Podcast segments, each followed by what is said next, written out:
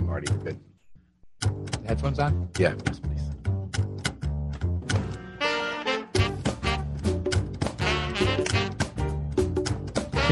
Can you help me with these headphones?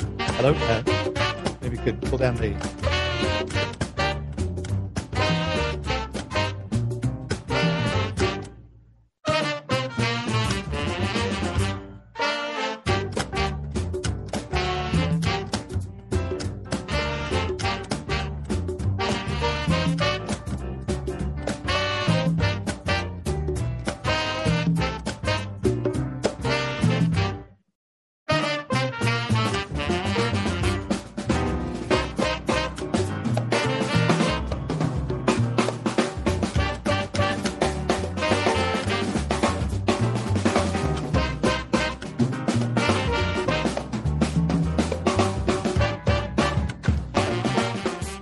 Good afternoon and welcome to Dateline New Haven on WNHH-FM, New Haven's home for community radio. I'm Paul Bass, inviting you to look behind the headlines on the stories that make New Haven tick. We got someone who's been making New Haven tick longer than most people around, State Senator Martin Looney, who is the state senator from the 11th District in New Haven. He is the president pro tem. I think today I'm going to ask you what pro tem means. Right. President pro tem of the state senate and he's running again for reelection this year. Martin Looney was also the first person who ever appeared on WNHH-FM when we started in 2015, and it's always a pleasure to have you back. Hi, Marty. Thanks for coming on. Hi, Paul. air. Great to be with you today. What is pro tem? Uh, Well, it's a term means uh, uh, pro tem meanings uh, uh, temporary, but in, in this case, it, that doesn't really apply. But in many cases where you have a, uh, a case where the, the or technically the lieutenant governor is actually the uh, the presiding officer of the of the Senate, but doesn't you know have any you know appointed powers or anything within the Senate. But the, but then the president pro tem, uh, meaning temporary, is the actual president of the Senate.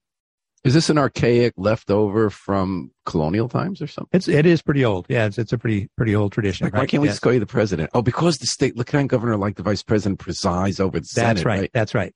Exactly. Yeah. Yeah. Oh, wow. Okay. Well, learn something new today. It's Martin also like differently, like in the House of Representatives, uh, it's always ironic is that the, the leader of the House is the speaker, but the speaker almost never actually speaks uh, on bills.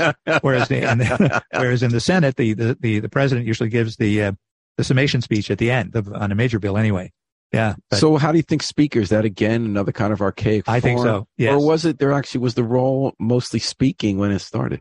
Yeah, I think it's, uh, but for some reason, it, you know, it's true. It, I think in, uh, in, uh, in Washington and, and in most states, the, uh, it is the, the majority leader in the House who gives the summation speeches, uh, in floor debate. Uh, and the speaker, it's a very rare occasion when the speaker will come off the podium and actually speak on a bill. That's so interesting. Well, I'm going to ask you to speak, Martin. I'm going to speak about three things today. I want to talk to you about the session that just ended in Hartford.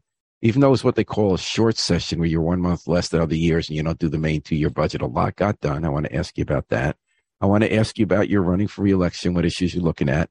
And then I want to ask you overall some of the state and federal elections coming up because we have election season for that too. Sure. But let's start with the session. Um, we, we talked before we went on the air that one of the big foci of, or foci of the of the session was children's health and children's education. That because of the pandemic, there seemed to be an extra push for dealing with mental health concerns for children as well as catching up with schools because of time lost in in-person learning during the pandemic. Is that accurate? That's So- accurate uh, because So what happened? we were concerned that uh, because of the pandemic, there was so much uh, effective time lost in schools. Uh, in many districts, uh, students didn't do well with uh, with online learning. Uh, there was concern about uh, about increased stress at home. Uh, we saw a spike in mental health uh, concerns for for young people, and we felt we really needed to address that this year because we had more resources than we've had uh, in prior years. So that that was a a major focus. Uh, Senate Bill one and Senate Bill two. Uh, and House Bill 5001 all dealt with that. And they were And when you number Senate bills, isn't that your way that you're signaling, Marty? it's a way that we're signaling this is major, our top priority. major caucus priority. That's right. So, but uh, you know that was the uh, uh, the thing that we were concerned both about uh, resources. We wanted to make sure there were more uh, resources for uh, for children in schools.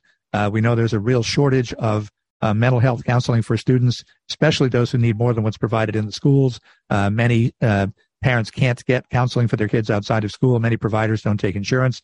So we're putting more money into that system, more money into the uh, into the schools. But also we were concerned about the the very early stages of child development. We know that many students do poorly in school because when they come to kindergarten, they're not ready for kindergarten. They're really behind developmentally.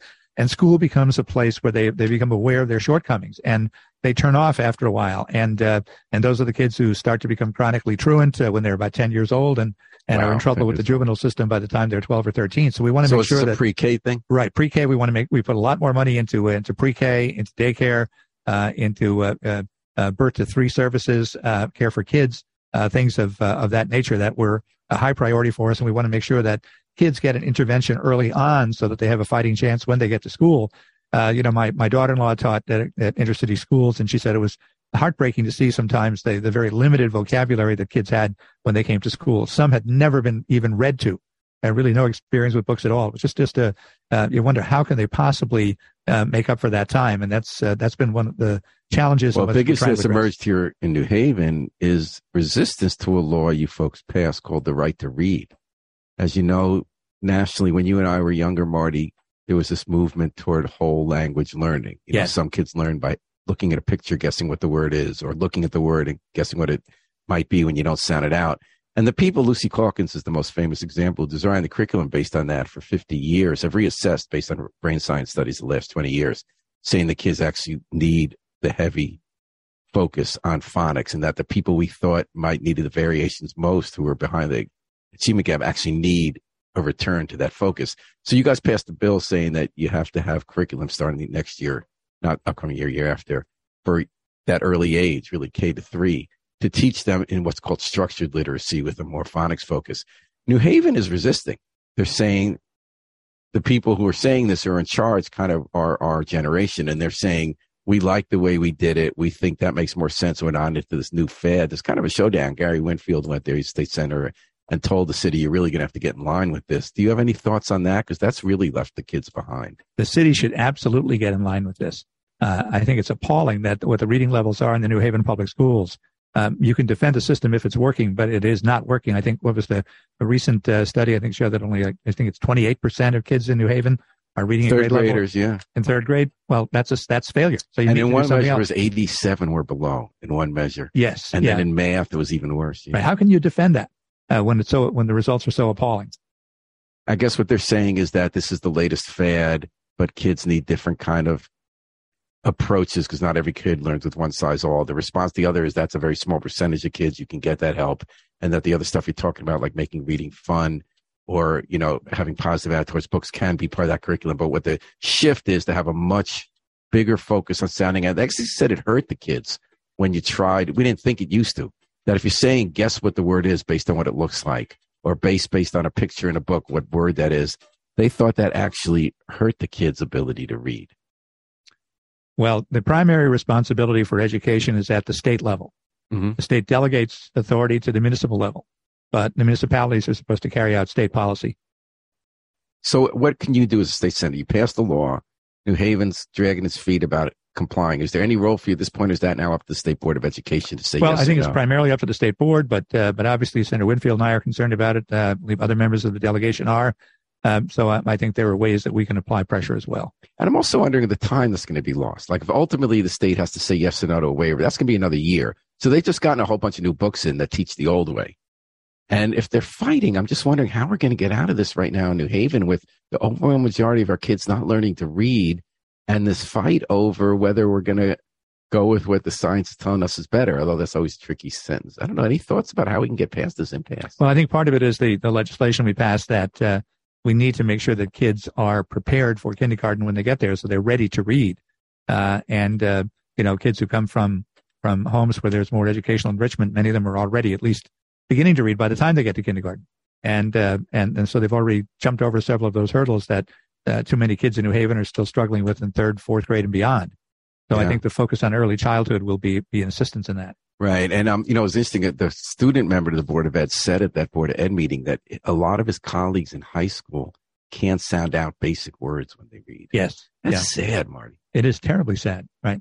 We yeah. need to be something, uh, doing something better for those kids and not just, uh, let an educational bureaucracy say, oh, we got to do this because that's what we've been doing recently. Yeah. And Marty, yeah. mental health also has been so sad. It's not just in schools. We see in schools, that's where the rubber hits the road often in public discussion about civic issues. But, you know, you've heard from all the teachers, from the kids about everyone bouncing off the walls from the problems that existed before, but got so much worse in COVID, how to act in schools. So you said you passed a bill that's going to have many more mental health counselors available in the classroom. And after you passed that bill, didn't the federal government also in the gun bill, the Chris Murphy, the bipartisan gun bill, didn't that also include money for mental health services? yes, schools? I believe that does. There'll be some extra money in that. If I can just run down some of the uh, the spending that we did put in the bill, some specifics. There's mm-hmm. uh, $10 million in new money for mental health services at school-based health centers and uh, 30 million for increased 24/7 mobile crisis services for kids. And so 30 million for that. 30 million, and then uh, uh, also uh, um, 70 million dollars for childcare industry wage enhancements because so we know that so many people who work in the in the childcare field are so. Remember they, remember they had that walkout, quote unquote, one yes. morning in New Haven. Georgia Goldburn and her her coalition. They have a good coalition in New Haven. Yes. You know better than I do of providers who said without that money they could they were going out of business. Absolutely, many of them were just they're they're operating on a shoestring, and that shoestring is frayed. Um, and we have 15 million to renovate and construct new early childhood facilities, and uh, oh, okay. so there, there's a lot uh, a lot in there. And then we're looking at the school situation too. Uh, uh again, in the wake of COVID, everybody's much more aware of uh, dangers. We put 75 million to update school air conditioning and uh, and heating systems. Oh, we need that in New Haven. well, we need that in New Haven in many ways yeah. because of inadequate maintenance. We spent so much money over the years uh, building new schools in New Haven and renovating other schools. It was about a 1.5 billion dollar project, of which uh, the state contributed about 1.2 billion.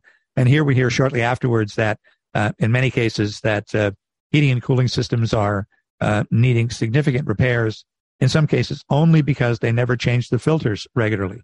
And all of a sudden, you have to have massive repairs where just regular maintenance would have deferred all of that. I mean, that's that's just uh, uh, just outrageous. So uh, we are going to man- we are going to uh, mandate the board of ed um, uh, make schools uh, more accountable and make sure they document you know what their regular maintenance schedule is on their equipment since we've given them so much money on this. Also, we there's eight million dollars also for increasing access to to town run summer camps for kids as well. So there's there's new funding on on all fronts, both for so you were able to put a lot of money toward kids. Yes. And uh, one of your colleagues said to me, you know, we've been up there for years when we always said there's not enough money to go around. There was this money that flowed in for pandemic relief, money that flowed in through higher um, than expected revenues. We just read about that yesterday.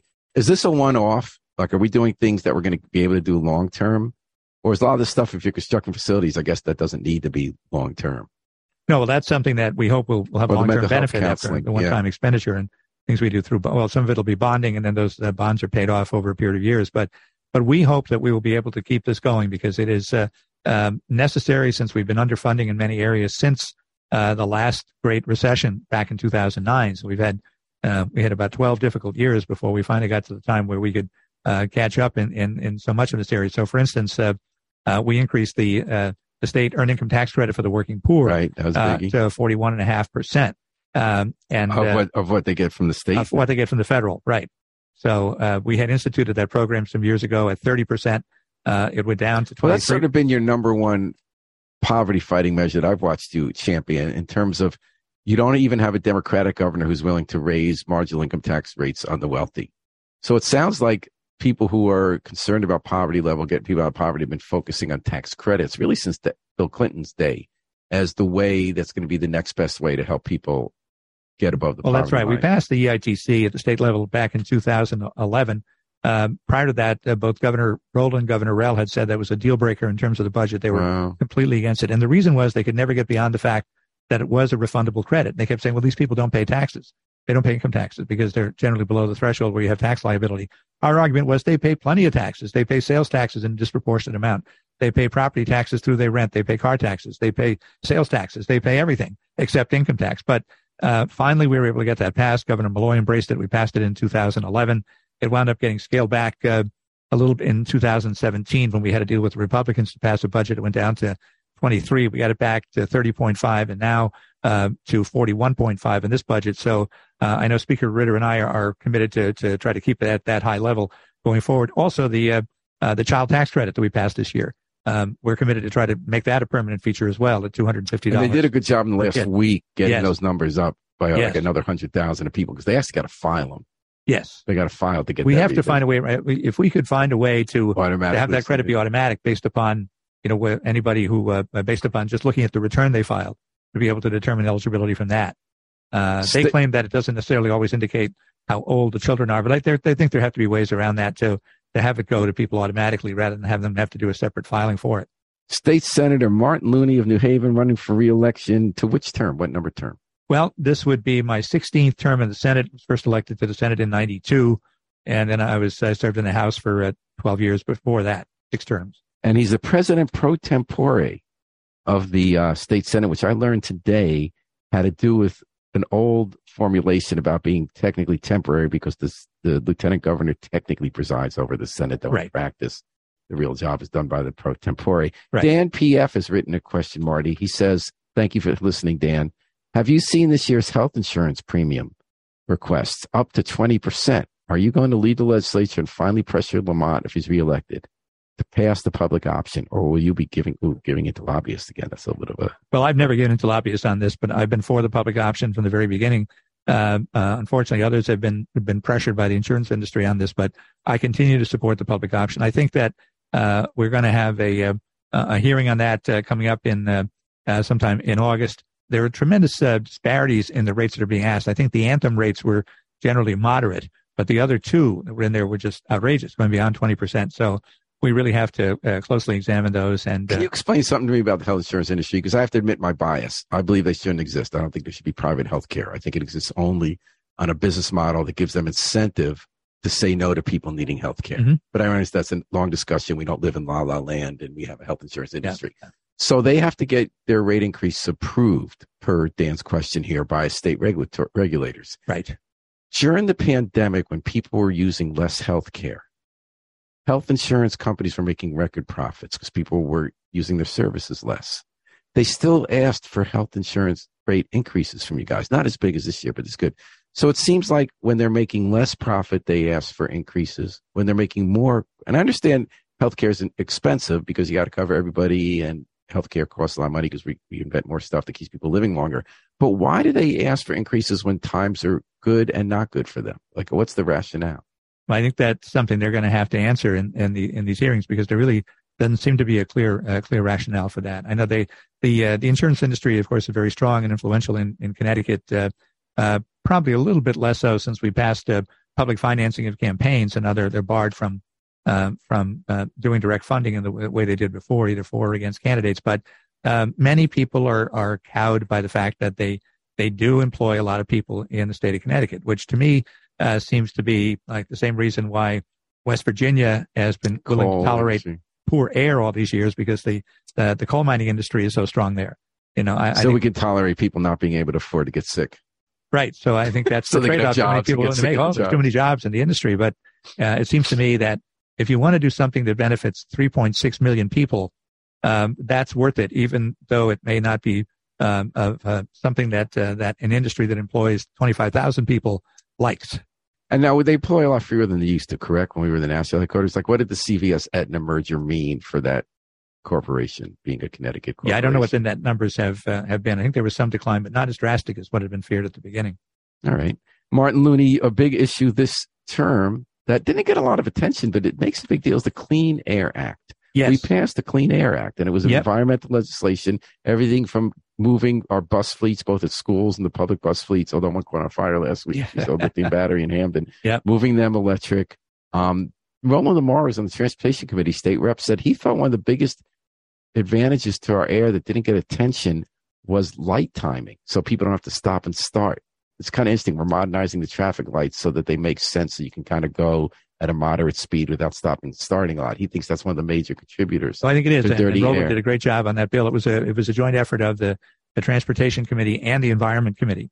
So the uh, uh, the four chairs of those two committees worked very closely on it. And uh, there is a lot of uh, pollution that's caused by vehicle idling because of the poor timing of, of lights. And I think that that uh, uh, Representative Lemar really targeted an issue that's going to make a big difference, especially in cities. But that was uh, one of our priorities. That was Senate Bill uh, number four, uh, and it and it uh, indicates that we want to shift to electric vehicles by requiring that by 2026, at least 50% of cars and light trucks purchased by the state will be alternative fueled or hybrid, and and to 100% by 2030. we also in it make a, a commitment to building more charging stations around the state and I think that the, the we are going to see a real breakthrough in terms of electric vehicles and hybrid vehicles when people become more comfortable uh, with the idea of accessibility to charging and also yeah. more comfortable about range. People are worried about getting stranded, not being able to get a charge when they need it. And they're also worried about having to spend too much time getting a charge. People are so used to driving into a gas station and being on their way in five or seven minutes. You know, they're, they're concerned about having to invest so much time to get a charge. So when the technology develops to the point where charges are quicker and there are more charging stations, uh, in fact, it'd be great if we had a charging station at every gas station. Uh, yeah. That would be ideal. And then you'll see, I think, more people uh, uh, move to electric vehicles. We, we did in this provide enhanced incentives for people um, and rebates when they buy electric vehicles, including and, electric bikes, which I'm still not right. ready That's to right. try. Yep. Yeah. And we also uh, we raised the threshold of the cost of a vehicle that would be eligible for a rebate to to in, encourage more of that. So that was a, a significant feature of the uh, of the of the bill, uh, along with the uh, the traffic, uh, the matching uh, grant program to municipalities for traffic signal upgrades that uh, that Representative Lemar talked about. Were there any thoughts about the lithium battery that caught fire at the Hamden bus depot the other day? Well, I think that's going to be a, a uh, uh, we're going to have to examine that closely and make sure that there's not a broad-based risk in the in the conversion that we're talking about. But ultimately, we want to convert the state's own vehicle fleet, municipal vehicle fleets, and also school buses mm-hmm. to be electric, and that would make a big difference because still uh, a, the greatest amount of our air pollution does come from vehicles. I think it's something like 37 to 40 percent overall.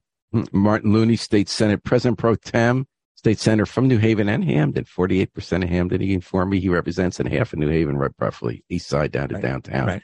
Um, we were talking about how when it used to be gerrymandered, that Westville was part of the East Side District back in the day when you first had it. Marty, yeah. there was some little notice legislation passed as well this term under your leadership in the state senate one of which is the captive audience bill. Do you remember we used to talk about that a lot more back in the day, like end of last century, about how management's not supposed to be able on work time in a work setting.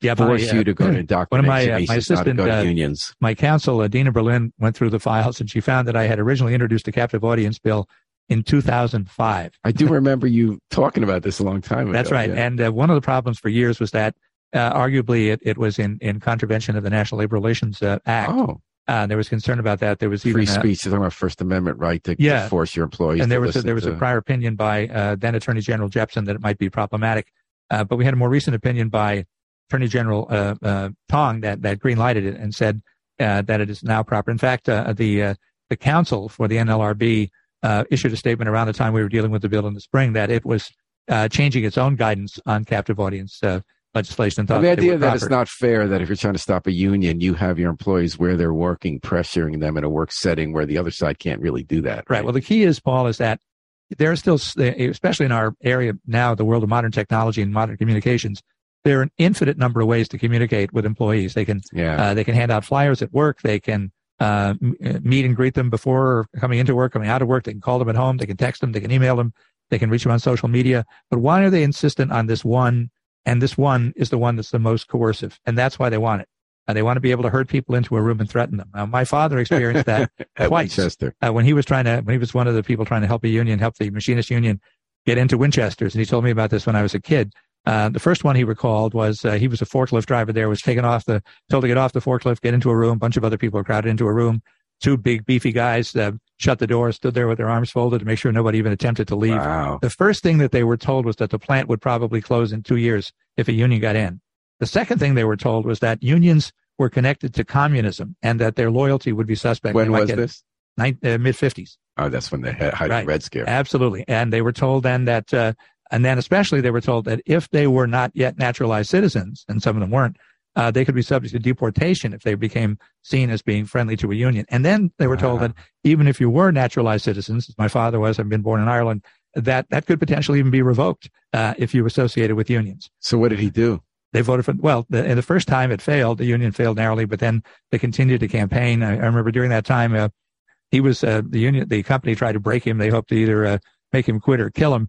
Uh, they took kill him off the uh, forklift and put him lifting heavy freight you know, for those two or three years. But he, he toughed it out. And uh, when the union got in on the second time, he got his old job back and then became a union steward, you know, for the last 10 years that he was there until he retired. But there were captive audience meetings both during the first unsuccessful campaign uh, and the second one. So that's why that's been a crusade of mine for many years. So I'm, so I'm you, so pleased really we were able to get it across the line this year. You? What's that, Paul? You looked up to your dad. Absolutely. Yeah. And did you think of him when you were doing this legislation? I sure did. What were you thinking? Like, was there a moment when you thought it when it passed or something? oh, when it passed, I said to myself, you know, It took a while, Dad, but we're there. That's a great story, Martin Looney. Um, another bill that didn't get a lot of attention but did pass, which one of those ones that kind of got me outraged, was the predatory pricing of phone calls in prison. That if you're in prison, you want to talk to one of your loved ones, family want to talk to you, you got to pay a whole lot more money than the rest of us pay for a phone call. And that's because some private company had a contract with the state to just make money off this. I mean, that was kind of sick. Yeah, that was uh, that was a bad practice. The state was using the uh, uh, uh the cost of those calls, making the people calling in uh, to pay collect call rates, and they were using it to uh, subsidize other aspects of of the corrections budget. So we okay. did pass a bill issue. We put three and a half million dollars in to to reduce the, to end that practice, so that now the prisoners will be able to make more calls and and not have the their their callers going to debt. It's really important because, as you know, most of the people who are in prison are from um, Hartford, New Haven, uh, Bridgeport, Waterbury, New Britain, and the prisons are located at, at more remote places in eastern Connecticut. So Enfield Somers, Enfield Somers, and and uh, uh, Montville and other places. So and many come from poor families where uh, their family members don't have cars, and it's not easy to go visit somebody who's in prison.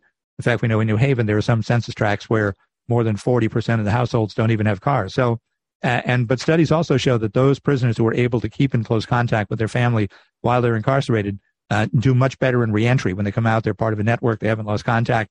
So that we think that is really just something that's part of our of our approach toward uh, toward effective rehabilitation. State Senator Martin Looney, we've been talking about what happened this past session in Hartford here on Dateline New Haven on WNHHFM, New Haven's home for community radio. And we're going to pivot to what he's hoping to have happen next if he's reelected and gets to serve a 16th term, or is it 17th? Uh, would be 16th. 16th yep. term in the state Senate. And here's the transition issue. One thing you and I just did not talk about for a half hour is the thing that Democrats are talking most about this past session, which I find interesting.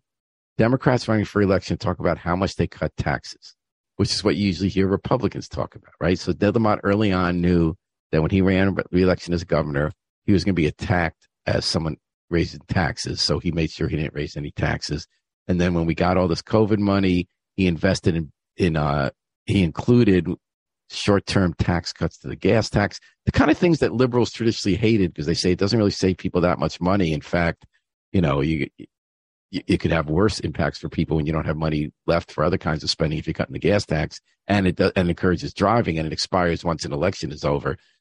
It seems like the Democrats did they take are they emphasizing this to take the issue away from the Republicans? What why are we hearing so much about tax cuts? Well, I think uh, uh, many Democrats uh, uh, want to point that out that uh, uh, they're not just profligate spending, want to be responsible. some of the, the reductions, some of the ones you mentioned, really are beneficial to um, moderate income people. So, for instance, the free bus rides up until oh, December bus 1st. Is great. I mean, That's right, important yeah. for poor people. As I said, there are so many people who just Can don't have make cars. that permit? I would support um, doing that. We have to see, but the problem is again we have to balance that with the needs of our our special transportation fund, which we use for all of our our infrastructure purposes. But I think it's an important thing. The gas tax cut of 25 cents was important. Also, uh, we're hearing from businesses close to the Massachusetts line that they're doing the gas stations up there doing very well because Massachusetts hasn't cut theirs. So oh. gas is cheaper up in the, the northern part of Connecticut. Uh, I would wish, I would hope that the federal government would do the same thing by suspending their 18 cent uh, gas tax, and that would help make a difference also. But uh, that was an important one. I think also the uh, uh, one of the things that uh, I've been working on for a long time was the the car tax. Right. Uh, and that was something that uh, that's a different issue. That's the that's, unfairness that if you have the, the same car in a wealthy car, town, right, you pay twice much tax. Wildly different rates in different communities. Even though you can say the real estate is sensitive to location, but a, a car is the same car everywhere. So uh, this year we were able to cap the car tax rate at uh, uh at a little over 32 mils. So uh, no one will have to pay more than 32 mils. It'll benefit taxpayers in about 75 communities, including New Haven and including Hamden. New Haven and Hamden. New Haven residents will benefit by about 5.8 million dollars and the city will be made whole by the state for that, that gap. And in Hamden, it's even more significant because Hamden's mill rate is higher. Yeah. In Hamden, it's an almost a seven million dollar benefit uh, to the taxpayers, and then also, but the town is being made whole. And what I love about the tax cut debate is where you guys differ from the Republicans. Seems to me, but maybe you can help me understand it better because I'm on the outside. Seems to me a complete reversal of how Democrats and Republicans used to talk about budgets. So you, you guys, in addition to cutting taxes, the Democrats, which control control the legislature and the governors, they squirrel with this bounty, this one time bounty, you've shored up the rainy day fund to its maximum, like 1.5 billion or something. And you also pay down some of our long term pension obligations because we haven't been funding our pensions. So basically saving billions over a course years. And the Demo- the Republicans ever criticized you for conservative budgeting. They said that you should cut the taxes more now because it's a rainy day. Am I right that that's flipping what used to be the Democratic Republican argument? It is. So again, if you went back to the days when uh, uh, when John Rowland was uh, was governor, uh, we Democrats at the time, you know, in the late '90s, we had a boom period, you know, the dot com boom and all that. And we had surpluses during that time. The Republicans attacked us for overtaxing. Uh, then we said at the time that that would be a good time to start uh, putting more into the pension funds, and Rowland rejected that and instead insisted on that rebate, that $50 rebate program. So an opportunity that we really fell behind in our payments into both the teachers pension fund uh, and the state employees pension fund uh, during all of those uh, Rowland and Rell years when they refused to uh, do anything. To his great credit, I think Dan Malloy deserves credit for yeah. in 2011 when he came in, even though things were tough, he insisted every year that we would make the actuarially required pension payment. Uh, despite that, it made it much more difficult to get budgets done. And then, Martin, what are some of the um, major issues, work that has not yet been completed that you want to work on if you're reelected? Well, one that we started this year and I hope to continue next year was um, uh, one of the issues that affects many municipalities is the cost of special education. Mm-hmm. Uh, and often that's uh, uh not budgetable because you never know when a very expensive special ed uh, case is going to move into your district and the school is responsible.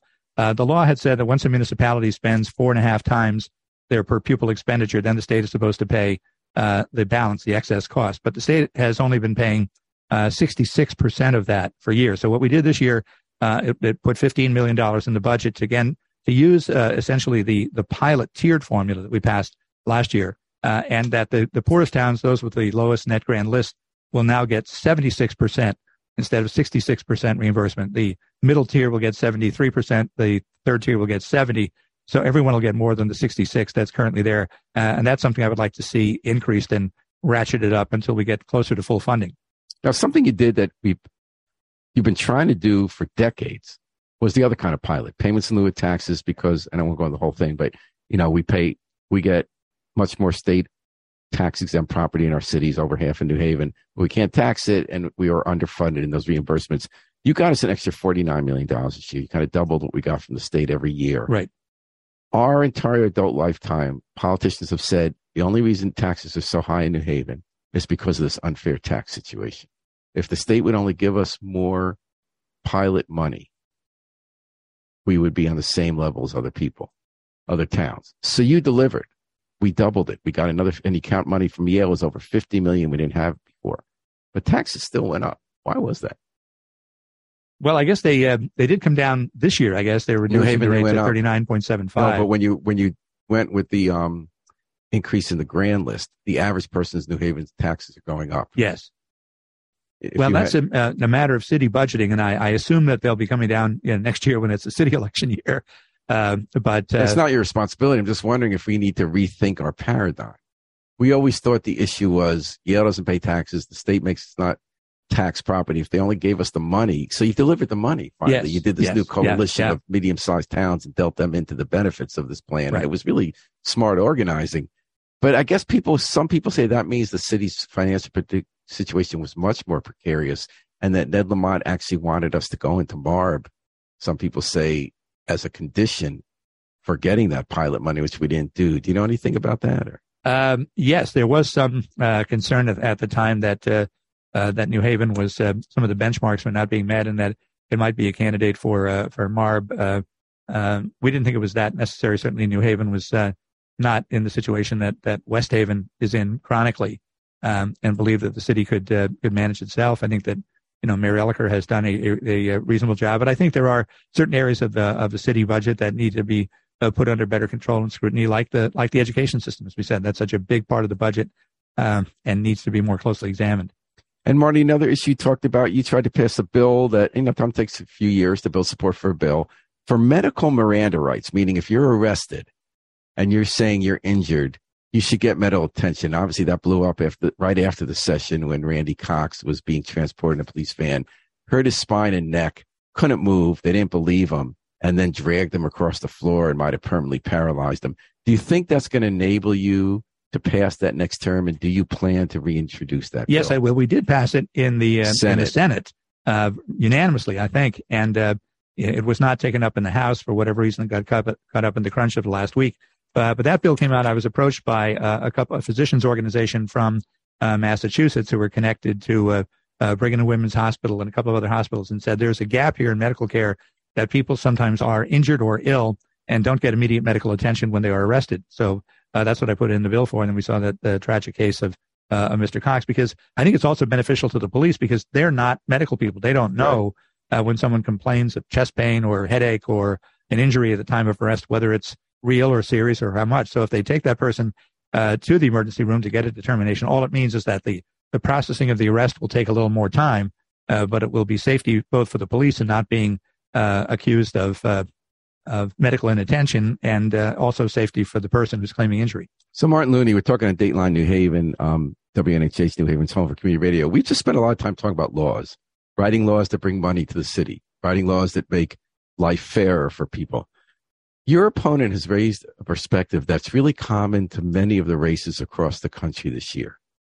He's arguing that politicians who spend too much time making laws, sitting in a room with other politicians, and writing legislation are out of touch with the people. And he said if he's elected, he's not going to spend time doing that. He thinks the experience of politicians in office is bad, not good. You're seeing this in other uh, races too that you should be out there among the people instead of being up there in rooms making laws. How, how do you feel about that?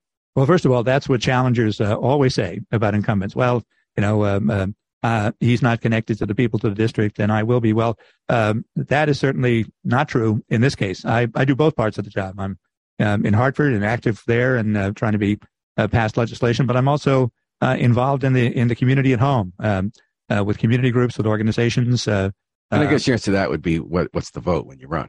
Yeah. yeah. So the, the issue is, I, I think that the job of being a legislator is somebody who is, uh, is, uh, is skilled at understanding issues and passing legislation, uh, and also, uh, someone who keeps in touch with the constituents at home. You know, prior to the pandemic, I would have regular, uh, Saturday morning meetings with the state reps in my district. So we'd hear from people.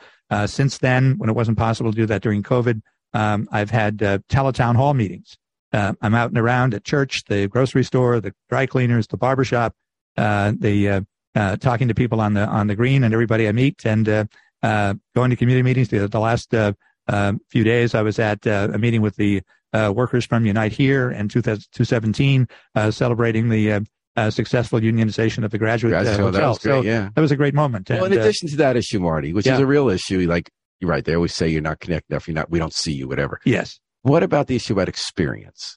Like some people say, most Republicans are running saying it's bad if you've been in office writing laws because you're part of the problem.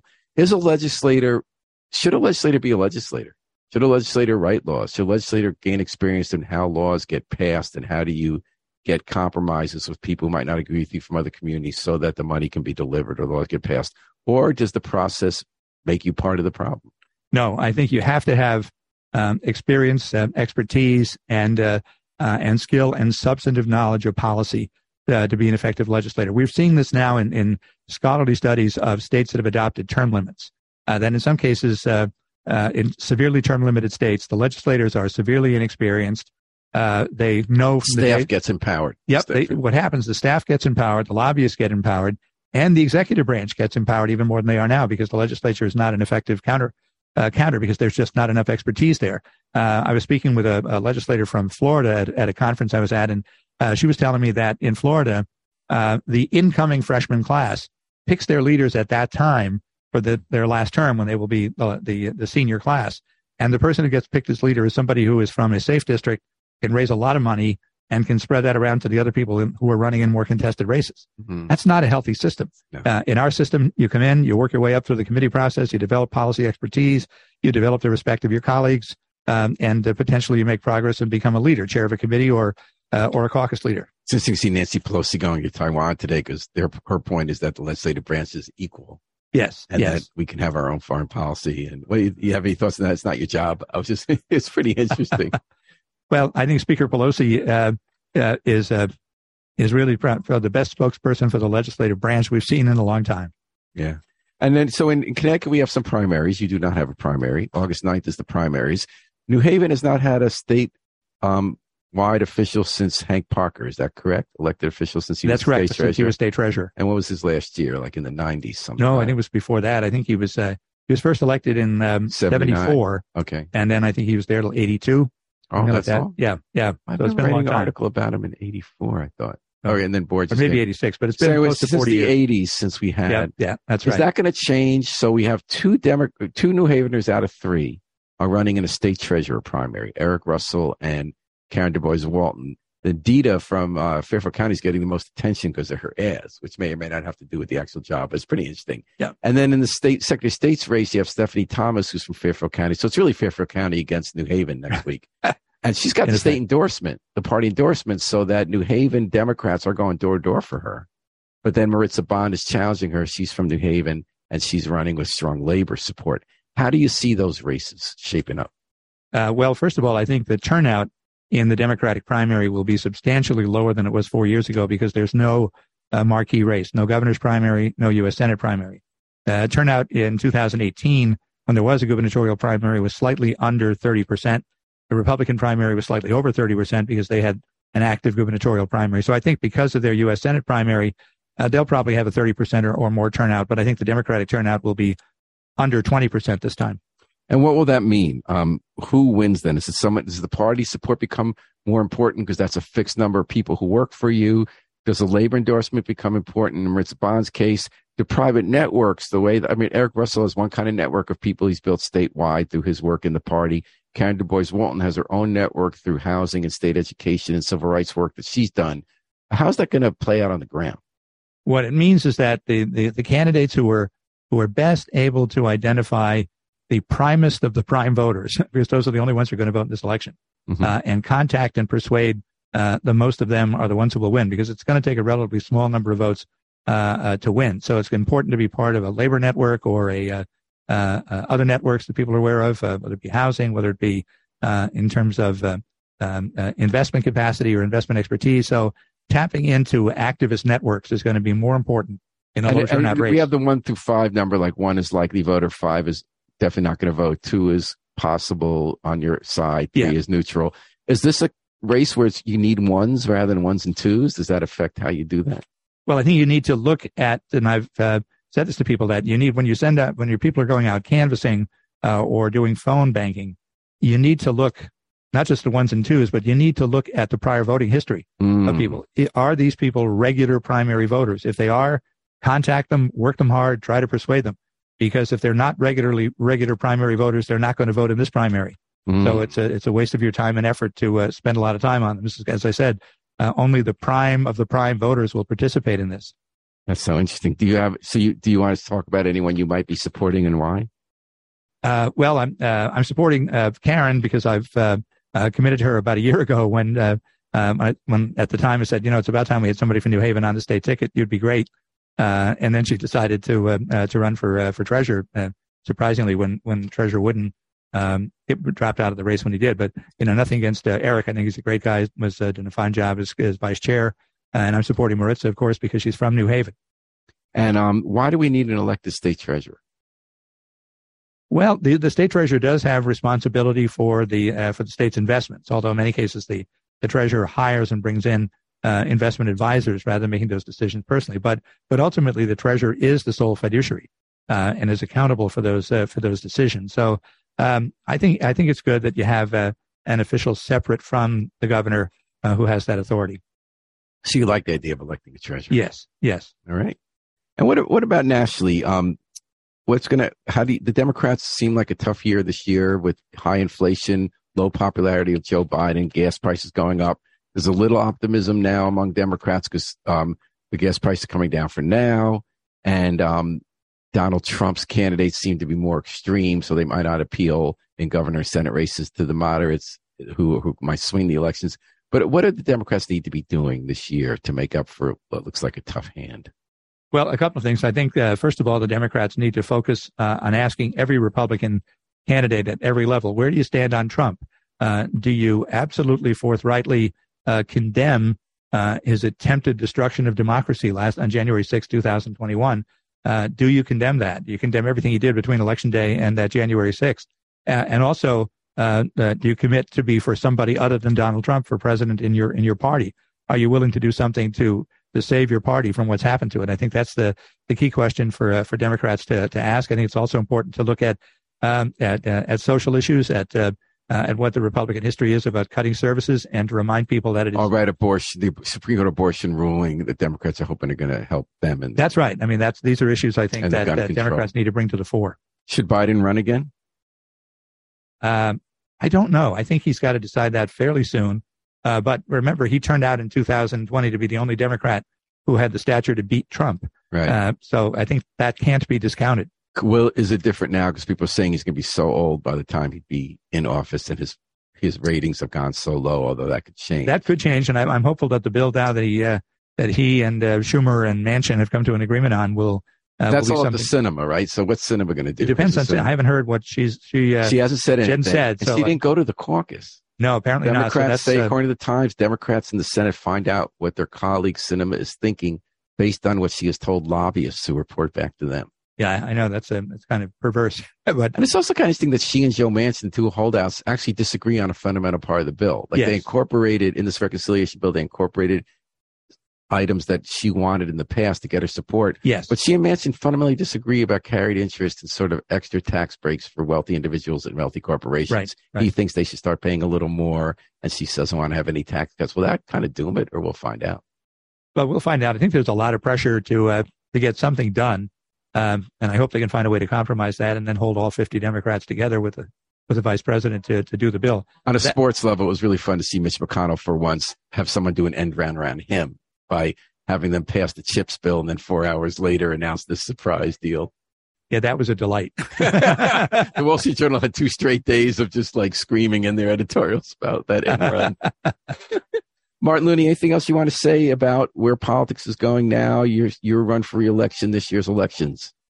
Uh, just that I'm I'm uh, uh, just looking forward to the campaign and to serving an, another term. I uh, I love serving in the General Assembly as much as I did when I was first elected. And uh, on the first day I, I came to the Capitol in 1981 uh, as a House member, I was just just completely in, in awe of that Capitol dome and what it represented. And I still feel the same way every day when I approach that Capitol area exit. And and I think when when people uh, lose that sense of uh, wonder and pride in what they're doing, then it's then it's time to uh, uh consider doing something else. But uh, uh, it's it's still fresh to me every day. All right. Well, Martin Looney, it's always such a pleasure to have you on WNHHFM Dateline New Haven, our first ever guest, and I hope you'll be back again. I certainly will, Paul. Always enjoy it. Thanks. And I want to thank Harry Droz and Nora Grace Flood working the controls today on WNHHFM. We're going to take it out with the Afro Semitic experience, performing I Wish I Knew How It Would Feel to Be Free from the group CD A Plea for Peace. This is Paul Bass inviting you to fly free with us all day and all night at WNHH New Haven's home for community radio.